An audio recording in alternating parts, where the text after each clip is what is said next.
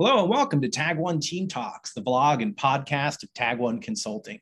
To commemorate the 20th anniversary of Drupal, we're doing an interview series with community leaders to talk about their Drupal journeys, how Drupal has transformed their personal and professional lives, what Drupal means to them, and their thoughts on the future of the platform and the community. I'm Michael Meyers, the managing director of Tag One, and I'm honored and excited to welcome Josh Koenig, the co founder and chief strategy officer of Pantheon. Welcome, Josh. Thank you so much for joining me today. Hey, thanks for having me, Michael. I'm excited about this conversation. So, before we get started, I, I, love origin stories. I'm super curious because so many people that I know, including myself, studied one thing and then did another.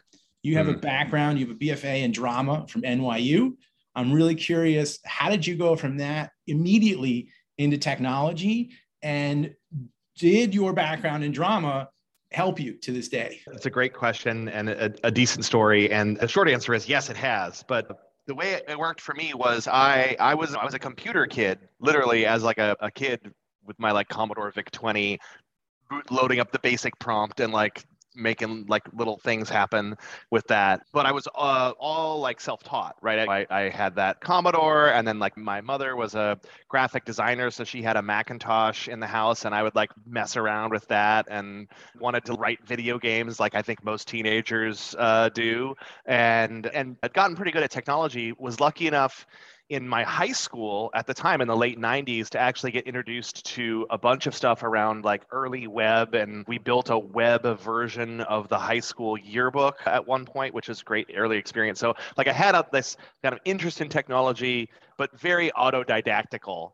Um, and at the same time, I was also very interested in arts and theater and writing and other stuff like that. And I had a, a friend of my parents, pseudo mentor, who he was had a career as a shareware author. This is like going way back in the world of, of computer. There used to be this thing called shareware before there was the internet, where it was like, okay, it's fine to pirate or distribute copies of the software but just if you do send me a check please just like send me 15 bucks and he wrote like a couple like graphics programs and lived a comfortable life as a result of his shareware. And uh, and what he said to me was, Josh, you're probably not going to like computer science school in a university. It's just not your style. Um, and at the time, especially again, this is like 96, 97, this was, you would go and it would be like, let's go back and teach you like Fortran or COBOL, or maybe like intro to like Java had only been just introduced and was not like standardizing the curriculum. And he said, what I advise you to do is go to school for whatever you're most passionate about, but get a job. Go to school for what your heart most desires, but find work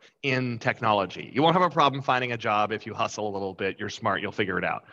In retrospect, that's really high risk advice, but it worked out well for me. I got into this conservatory program at NYU, which I didn't, I was a little bit surprised. I surprised myself because it's, it's a competitive program to study theater, which I was very much into. And then I started working, started at least as a freshman, I started working in the computer lab just because uh, that was the first thing. But via people I met in the computer lab, I found other slightly better paying, much more interesting work. And essentially, while I was getting my BFA in theater, like doing like literal singing, dancing, like movement classes and and Shakespeare and other fun stuff. I was essentially getting a journeyman apprentice course in how to build web applications like working with sun solaris to stick together a postgres database and a perl front end to run very rudimentary online applications, like a calendar syncing application, a couple other things like that.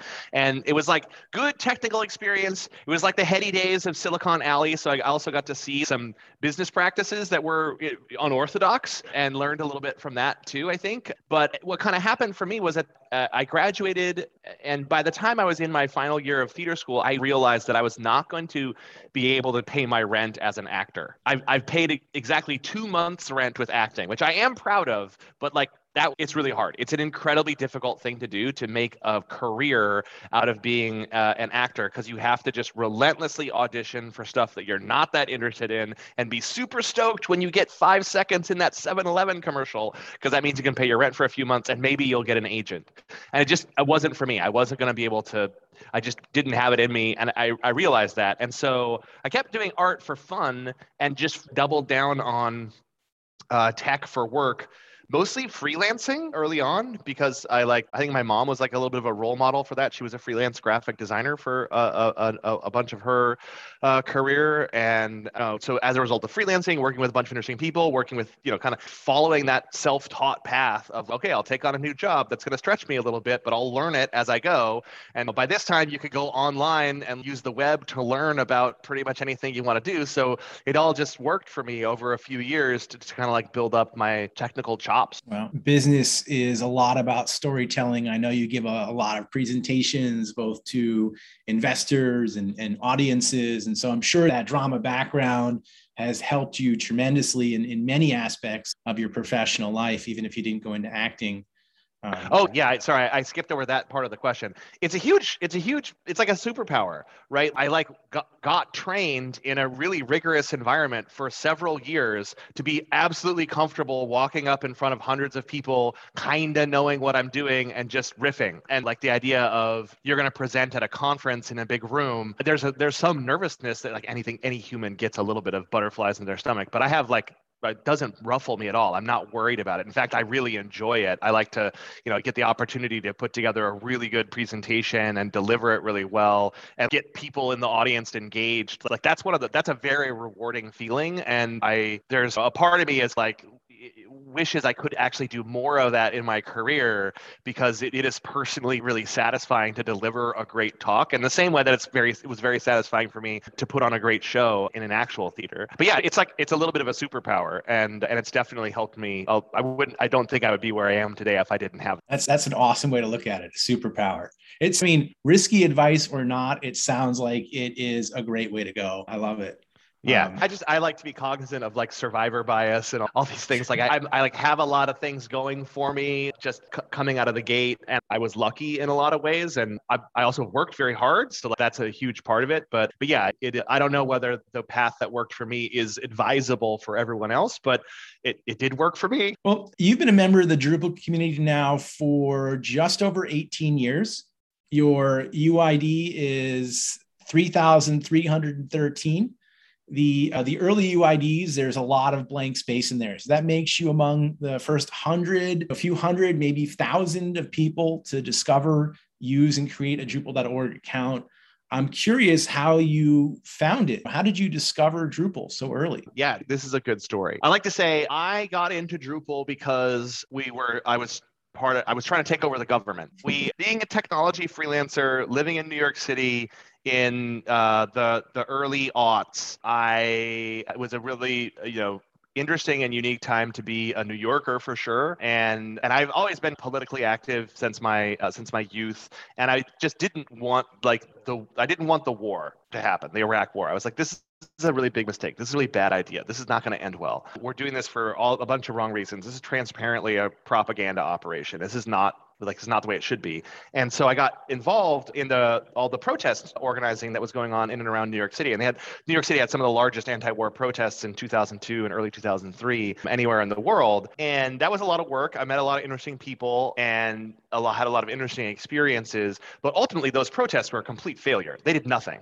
That absolutely no effect. It just the president was like, I, I don't take foreign policy advice from a focus group, and just said, you know go fuck yourself. And that made me rethink like, okay, this the stakes here are pretty high. This doesn't work. What might work? Well, you need to change who the president is. That means I need to start caring about the election cycle. And I got really into this at the time, like uh, a dark horse candidate uh, named Howard Dean, who was using the internet for the.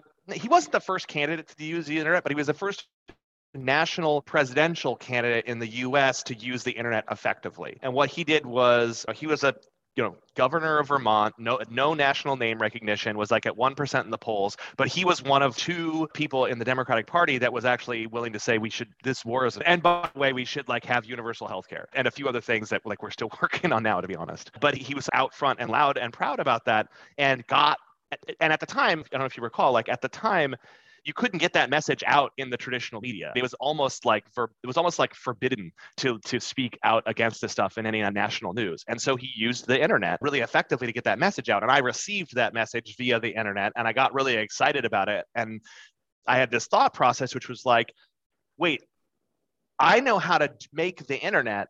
Here's a candidate who's using the internet. He's got the message that I believe in, I instead of doing something really um, that you know good volunteer work, but pedestrian or commodity like gathering signatures or like making protest signs, like I've got skills that are hard that are rare and valuable that could be applied to this really important project I should get into this. And so I got really into this campaign. And this is how I met my my business partner of, of almost 20 years now, Zach, because he did the same thing. Zach had set up a website that was called Hack for Dean with a four.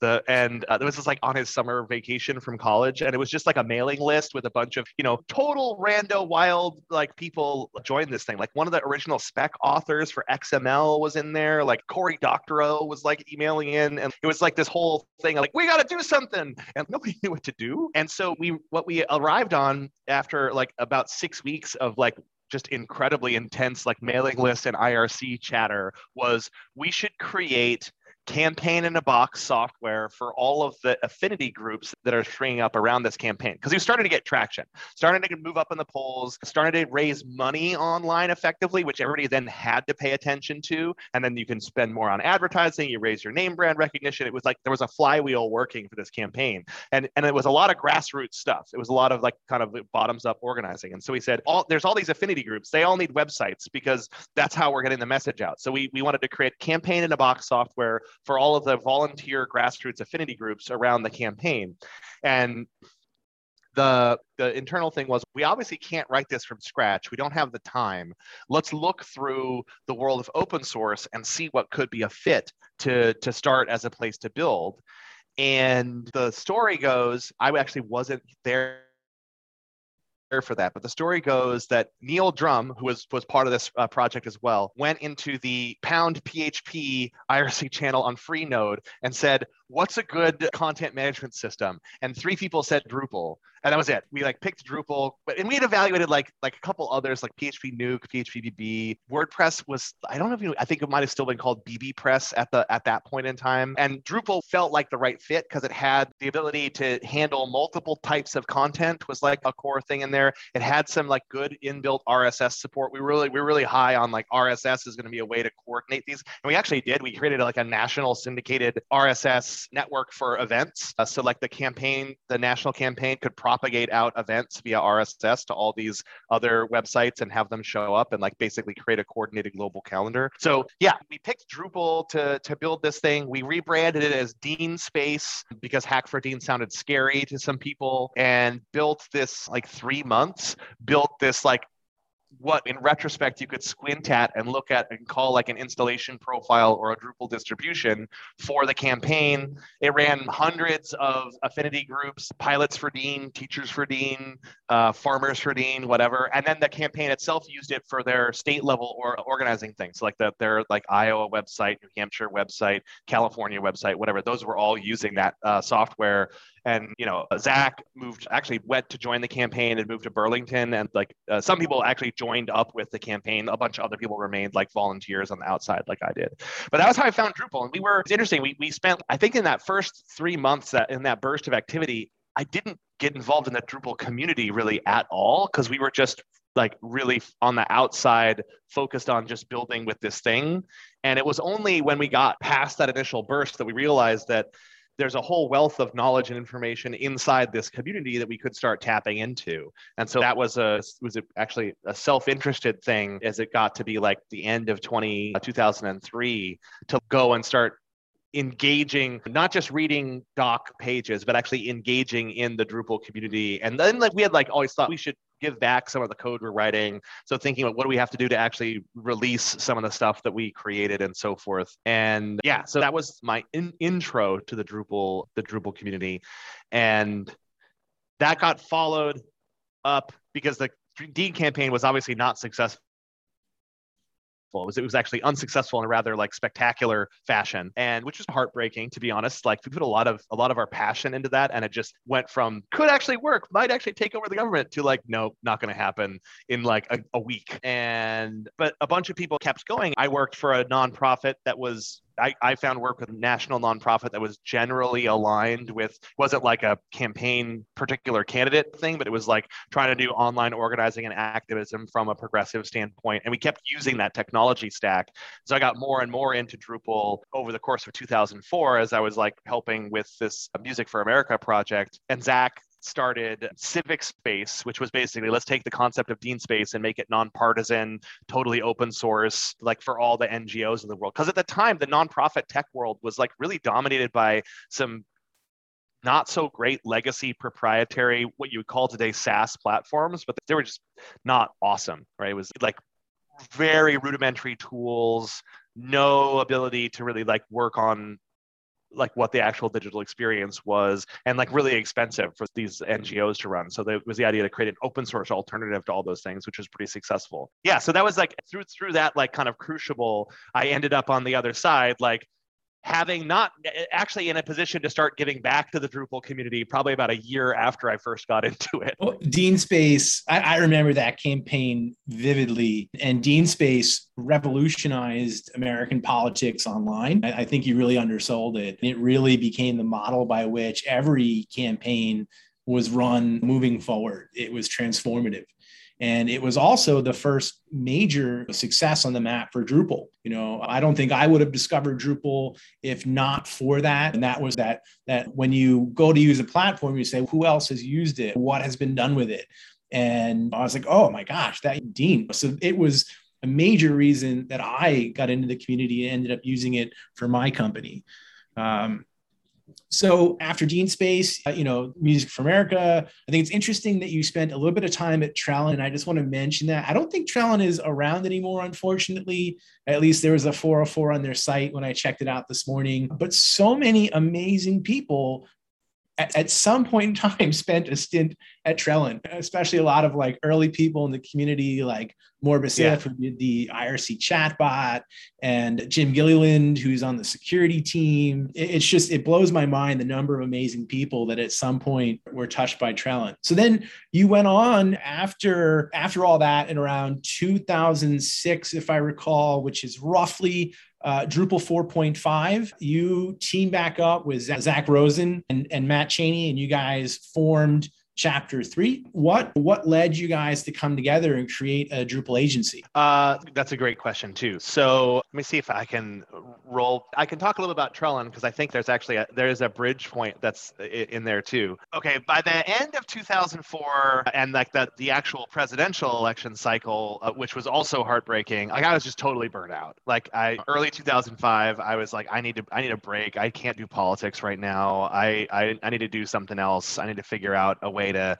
just hit the reset button on my life. So I, I started, I basically couch surfed for three or four months in between San Francisco and, and, and New York City. And then I got together with the, my two high school best friends and we pooled all of our money and did a three month cross country road trip, which was actually, this is like not about technology, but it, it was actually for me really, it was a lot of fun, first of all. But I like, it, it, the point where I was like being so like burnt out on on on politics and and the election and the campaign like spending time just like traveling through the country and like meeting regular totally regular old people in places like Texas and Alabama and Georgia. We spent time in all these like red states. I think very positive for me in an interesting healing way. And like we put a travel blog up of the whole thing, obviously running on Drupal. And I think that's still online if people want to can search for it. Vagabender.org. And at the end of that, I came back to my home in Oregon, uh, to my mom's place, and we parted ways at the end of the road trip. And I was like basically broke like I, I was like okay mom i need to move in with you for a little while because i need to figure out what i'm doing next. And i started like looking for a drupal job because now i had these skills and like in the intervening time like the drupal economy had started to really develop between 2004 and and 2006 this was like sorry summer 2005 so like over that over that year and a half this like drupal economy had started to develop and there were now these drupal agencies that were out there. And i emailed all of them i think there were like six or seven and and Mike Haggerty got back to me right away. He was like, "Hey, I will put you to work tomorrow." And i was like great that's what i need. And and i think honestly like his like i move fast i like hire people when they come in i know how to spot talent. Like i think that is a big part of why so many people have spent time working did spend time working for that company. And uh, and yeah so i i worked there for about eight or nine months and worked on some some interesting projects. I met some like some, some other really interesting i had a connection to that also through through andrew hoppin who had been involved in the the Dean Space, Civic Space stuff, and met some of the, my my colleagues at the time who were really great people too. And and it was with Mike and co that we went to Vancouver, British Columbia for the Open Source CMS Summit in I think it was like January or February of 2006.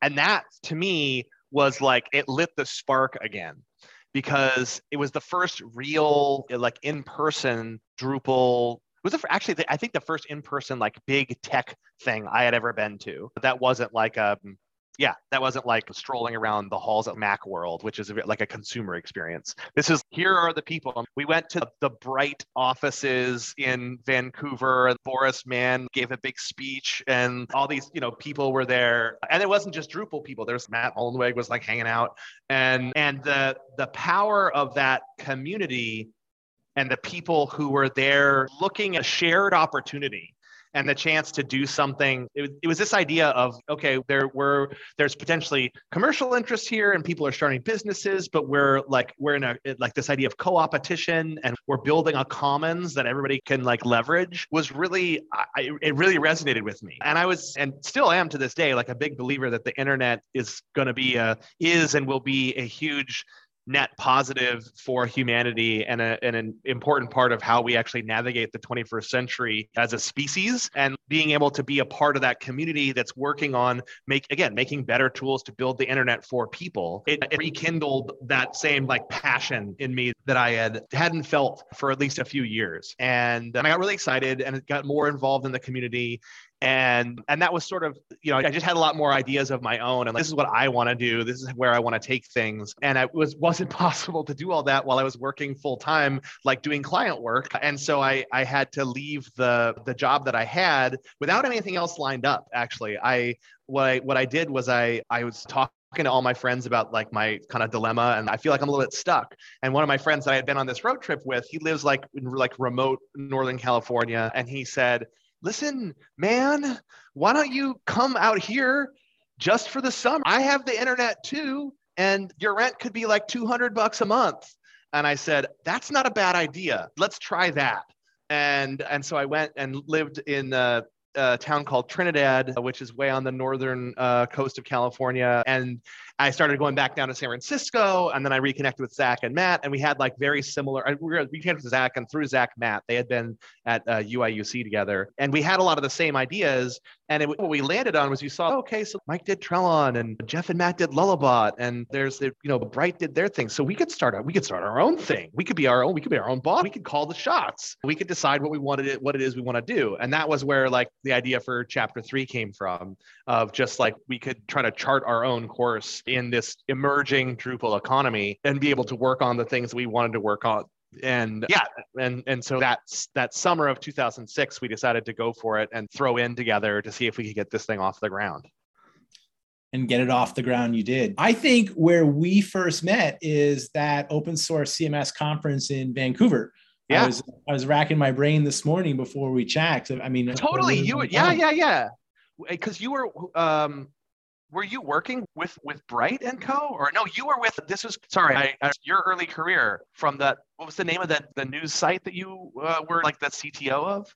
Yeah, I started a company called NowPublic, yes. which was the first venture backed J startup, and Boris Mann is another key reason that I use Drupal. I sat down with him in Vancouver. He gave me like tons of his time and he was like, this is why it's a good platform versus everything else that's out there. And he was a major reason. And then NowPublic ended up sharing and buying office space with Bryght. Like our two companies were co-located for gosh the, the first two years of NowPublic and then they merged with Raincity and kicked us out because they needed, they needed the space. yeah. And uh, and we, we found office down the street. They had, they had, a gorgeous office on the water in vancouver but uh, so chapter three is, is, still going strong today. You got you ran it day to day for 15 years. And then i'm curious because I, I remember being in your office and talking to Strauss before Pantheon was real. And I don't remember who all was at the table, but I remember being in the conference room and Strauss is always blowing my mind with this uh, amazing idea and vision. And I think back to that conversation and, and so much of what you guys were talking about in that room has come true today with Pantheon. And so I'm curious, how did you go from, okay, we have a digital agency to we want to create Pantheon. Oh, that's a good. That's a good good story too. So I'd say this is a place where some of this was. It, I mean, it was the experience we had at Chapter Three, and like a little bit what we were seeing around us, and it was the experience both positive and and in some cases not so positive. We uh, so Chapter Three started with three three guys, and we grew it over like really four years from the three of us to about 30 people that like boutique agency size where like the next level of the game is figuring out how to scale management and client services and other stuff that that and to be frank that at, at that point in our lives none of us were passionate about those sorts of challenges. And uh, but we had done it all completely bootstrapped, right? Just with our, our own grit and not taking a paycheck sometimes we could pay other people. And it was like a, a, great experience, honestly. I would say we can talk later on some, some of the things that we were able to do in the community during that time, I think were really positive. But as it pertains to Pantheon, I think what was happening for us was we came up with the agency and the agency grew and Drupal grew and we started working with bigger and more exciting and interesting and challenging customers. And we started running into a lot of common patterns of problems, regardless of what the website we were building was, who it was for, what the design was.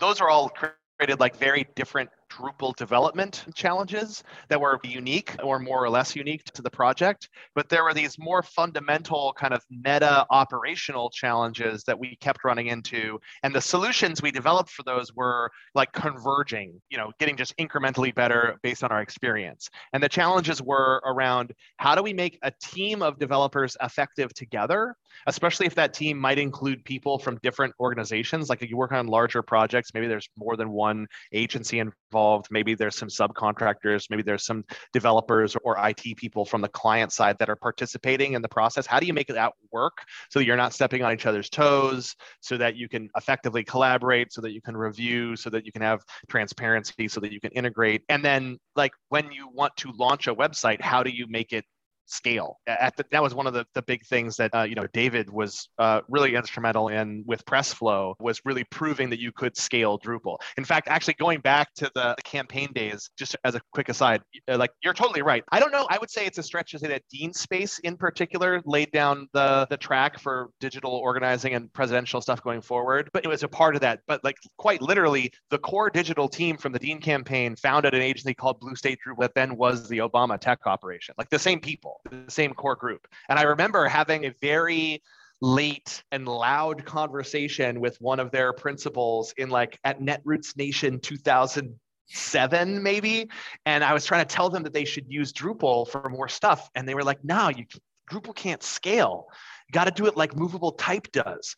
You got to you got to you got to uh, write out the static files so that you can scale it because we have really big scale challenges. And at the time, he, he was kind of right. It was, uh, you know, Drupal's had some internal, like pretty good, honestly, at the time relative to other open source projects. So the, the internal capabilities to scale with like page caching and stuff, the, the sort of stories of Drupal can survive a slash dotting, which was not true of every software, but it really wasn't ready to take on, like out of the box, it wasn't ready to take on sustained large scale traffic loads. That was a kind of you you you needed to do extra work to make that uh, happen.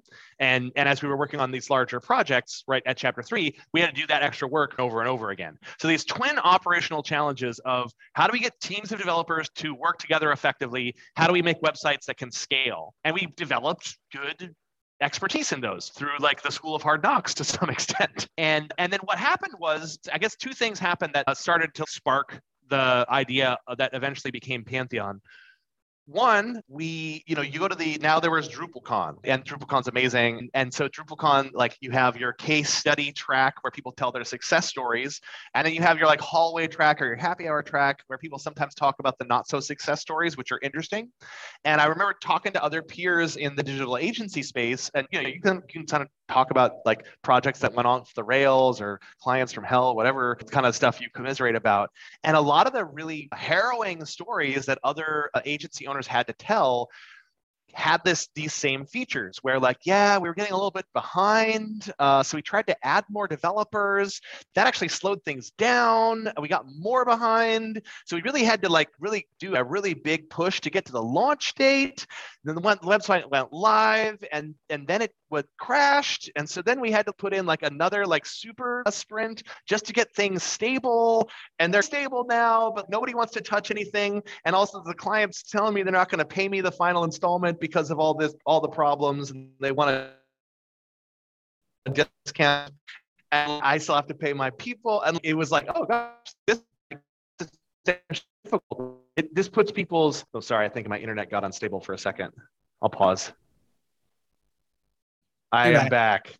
Yep. So I, I can go back. You know, so these these are real these challenges have real world consequences. Like it's websites right? We're not like nobody's going to live or die if their website is up or down but it really does affect people's like stress levels. And, and if you can't if your client doesn't pay you and you can't pay your staff then your business will unravel. And and we so we thought oh gosh there's a real need for this stuff. And we were doing pretty well at it. I you know not to toot our own horn we were pretty good at this stuff but it was like expensive right? It's like okay i have to convince the client to hire me and like my two most senior tech folks to do like six weeks of work up front before they'll see anything, uh, before they even see like Hello World with Drupal.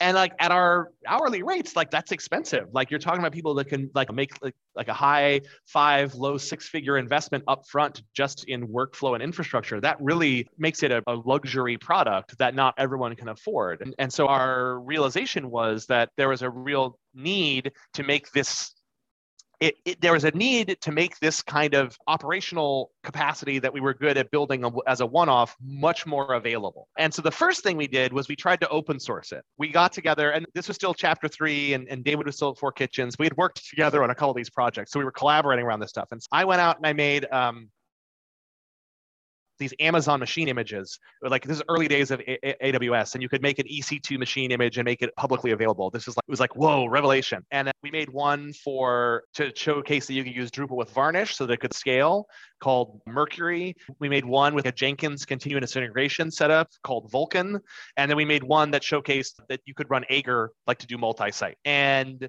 the they, they got some interest and in particular like the the mercury one people were just like oh cool uh, so where do i pay you for support for this? Like you're going to sell this to me right and maintain it for me. And i was like no i'm not. I'm relabeling all of this alpha not for production use because i don't want as an open source project i don't want that i, I can't take that kind of responsibility. And you know but it demonstrated that again there was this real need there.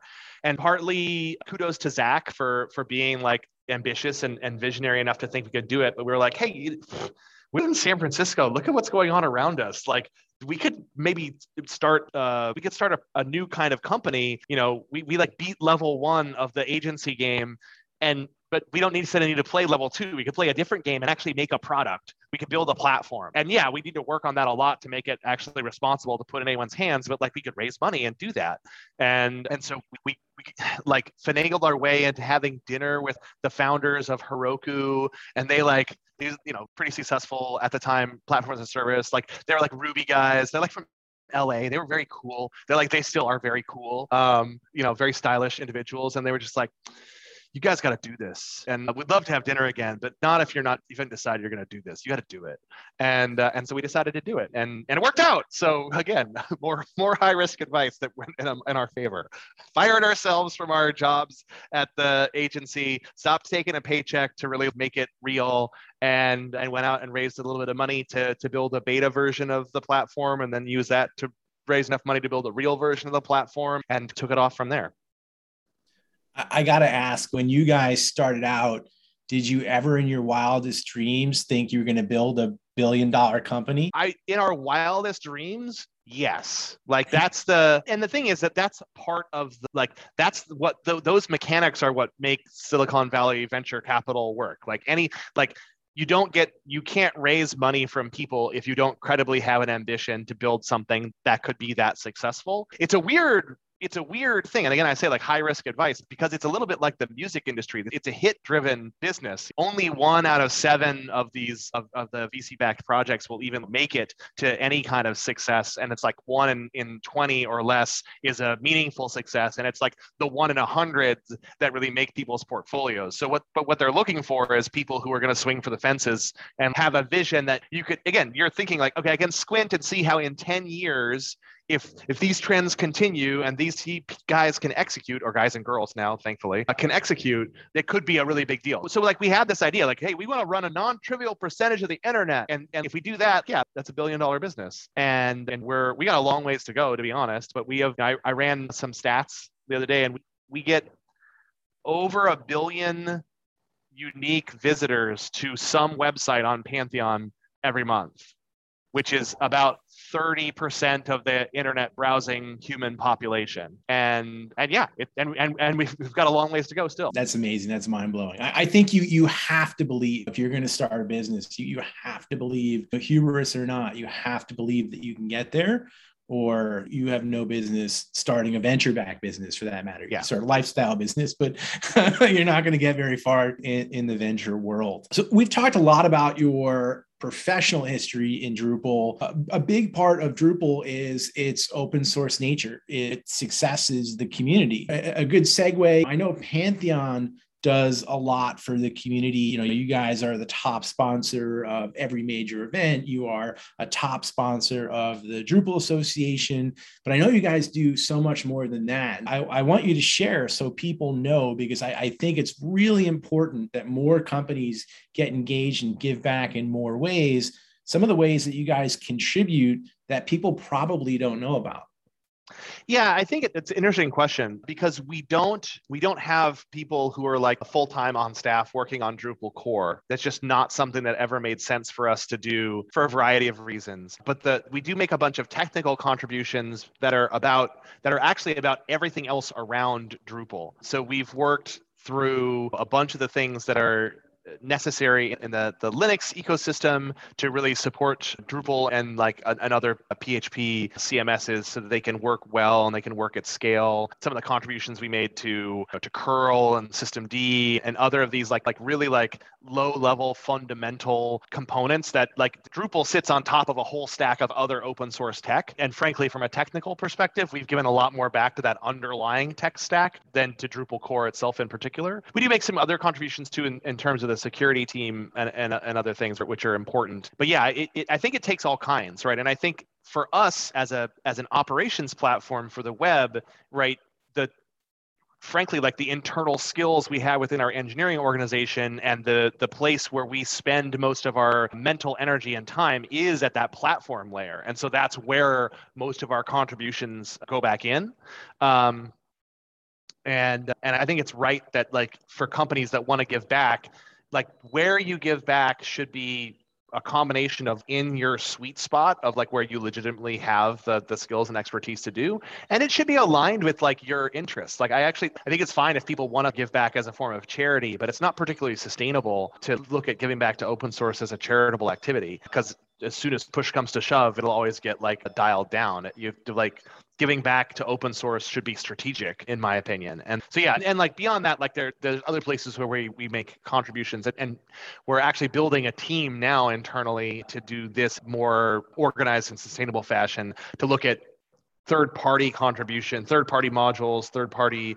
uh, libraries, and so forth that need, again, very often for our, with our unique focus, not unique, but with our singular focus on helping people ensure like high performance and scalability in all the sites, because uh, that's just fundamental table stakes for having a credible web presence. There's a lot of code that gets written in open source where the author does great work, but they're scratching their own itch in their particular use case. And it's, yeah, it works for me on my laptop or it works for me on my small website. And I'm very happy to give this back to the community and have other people use it, but it hasn't actually been um, it isn't actually set up to to handle higher performance or large scale use cases. And but the good news is really often it's not a huge change to get it to to work in a scalable way.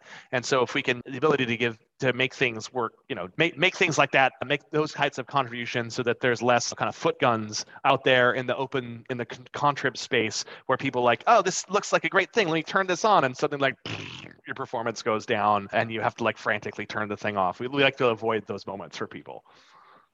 Wow. I, I, think contribution back should be driven by self interest, alignment of goals. I, I, wholeheartedly believe that's the way that open source is going to be successful. Your first contribution to Drupal.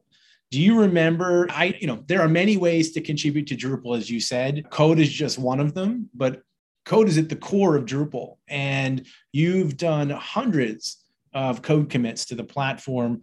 I'm curious, do you remember one of like your earliest commits and what that experience was like? Do you remember what you committed and how it went? Yeah, I, I'm. I would be lying if I said for sure I remember the first line of code I contributed back, but I can.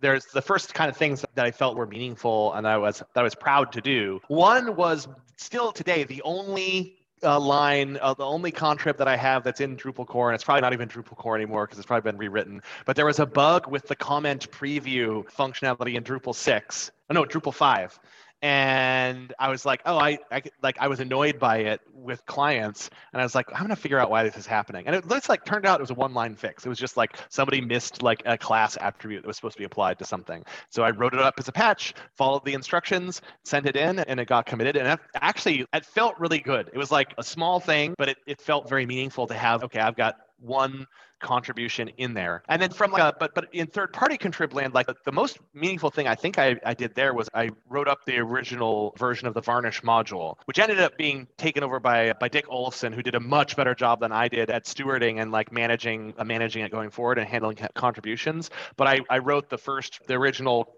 sort of instance of the, the Varnish contrib module to make a module to help Drupal and Varnish, or and better yet, Pressflow and Varnish work well together. Yeah, so I think those I think of those as my two like code when you say code commits, those are the two things that come to mind. I probably had some other stuff to the event module too, but I, I don't remember it for sure. You've made tremendous contributions to the community outside of code. What are you most proud of?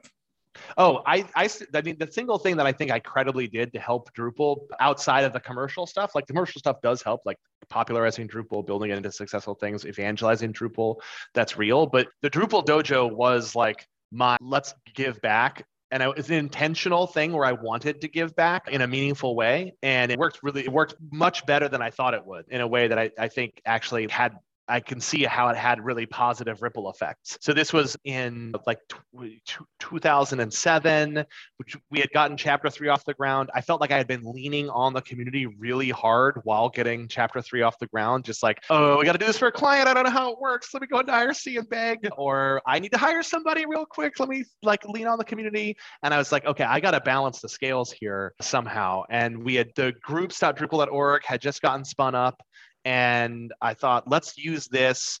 And what I'll do is, I'm not saying that I know everything, but I, I like, again, like I have this particular skill set, which is not like how do I build Drupal core, but it's how do I build a website for a use case with Drupal, right? And that was something that like that was what all the agencies were doing, but there wasn't a ton of like documentation around how to actually do that. There's lots of, if you want to write a module in abstract, here's how you go about doing it. And there wasn't like a clear thing of like, here's how the node hook system works. And if you're thinking about customizing a publication workflow, this is a way to imagine how it's, how the pieces stick together. Here's how you can put, put something in place. Here's how you debug it. And so what I landed on was, I'm just going to do these things. Like I'll do it every Sunday from my, like my bedroom in, in like remote Northern California. And I'll just live stream at the time time we cobbled together this tech stack from like a bunch of bits and pieces but now it's you just do it on twitch. But we were like we built it ourselves. I'll just live stream myself trying to code making mistakes figuring it out and i'll have the irc uh, channel open over here so i can take questions from people and respond. And like it's literally exactly what twitch is uh, and there are people that do live coding on Twitch now really successfully, but we just uh, assembled it ourselves uh, a while back. And what, what was amazing about it was at first I thought, okay, I'll get like maybe 10 or 20 people that want to learn stuff and I'll mentor them up through this process. And then they'll I'll, I'll have done something. And we got like over a hundred people by the third session. And then other people saying, I want to do this too. Can I guest in? Can I do the, can I have a guest spot and do next Sunday? And so it just turned into this like really great community thing of people coming in and doing like presentations and showing their way of doing various things with Drupal. And for a good couple of years, it was a very active, like self-propelling learning community that I know was helpful for a lot of people who were discovering Drupal at the time to get up to speed and to feel confident um, using the platform. It had a major impact for sure. So, some, uh, a tough question here, a little controversial. What is your favorite feature or aspect of Drupal and your least favorite? So my I'm gonna I'm gonna be I'm gonna answer this from a developer's perspective because that's still how I that's how I feel Drupal is as code less than as a like an admin UI, and it's the double-edged sword. I love the way that Drupal has done certain things to abstract and make pluggable, and I hate the way that Drupal has done certain things to abstract and make pluggable. And it's one of those. It's like a it's like a it's like a cliche engineering answer perspective of you can just it it's controversial because people put their put a lot of work into doing these things but i think you can take a step back if you look back at history where where abstraction was a preemptive optimization and ended up being a bunch of work that didn't yield much value and increased the complexity of the system in a way that didn't help anyone or didn't help very many people versus where the abstraction was like, oh no, that was the thing that we needed. And that like now enabled a whole ecosystem of new things to be built on top of it that like totally is rad. So like if I to, to answer it in controversial form, like I would still go back to like the core, the idea of node hooks uh, because that was so it's just so powerful so useful like such a great way to get into like the decorator pattern of building things out. And based on this is what you do when you're managing a core content thing. It doesn't have to be a page doesn't have to be a blog doesn't have to be an event. It's a node of some type and it goes through this series of processes and allows anything else to plug and play with it along that journey of being saved edited the whole crud journey. That's actually really smart. Like that's an internal pattern that isn't in in a lot of other content management systems. And frankly i they, everybody should copy it's awesome and there's other things that came after that with like entities and so forth that are similar like smart really solid content oriented thing. If I was going to point out something that I thought was not a great optimization and has every time I've had to deal with it has led to like kind of pain and suffering, be like the database abstraction layer.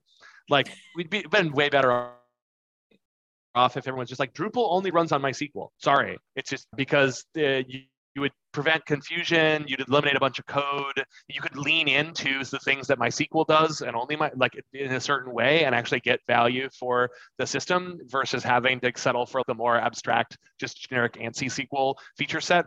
And I think that was like a missed opportunity early on. Again, like most of my like deep like Drupal opinions are from not from the past few years. It's from like the time when I was like really involved in building sites. But I, I feel like that the if I could go back in time and just say, let's not do database next generation. Let's take the opposite path and say like Drupal is going to lean into MySQL. I think it would have helped the project. For Drupal to be around for another 20 years, what has to happen? What do we need? What do we got to change? I think the, the the biggest things that probably need to happen for Drupal to thrive for another 20 years. I think Drupal will be around for another 20 years, pretty much no matter what. But in that, Dries sometimes had a, a set of keynote term where we do want to be around like cockroaches are still around, or we want to be around where a real part of the of the story. Drupal has enough of a footprint and enough like places where it's not going, it's not going to disappear.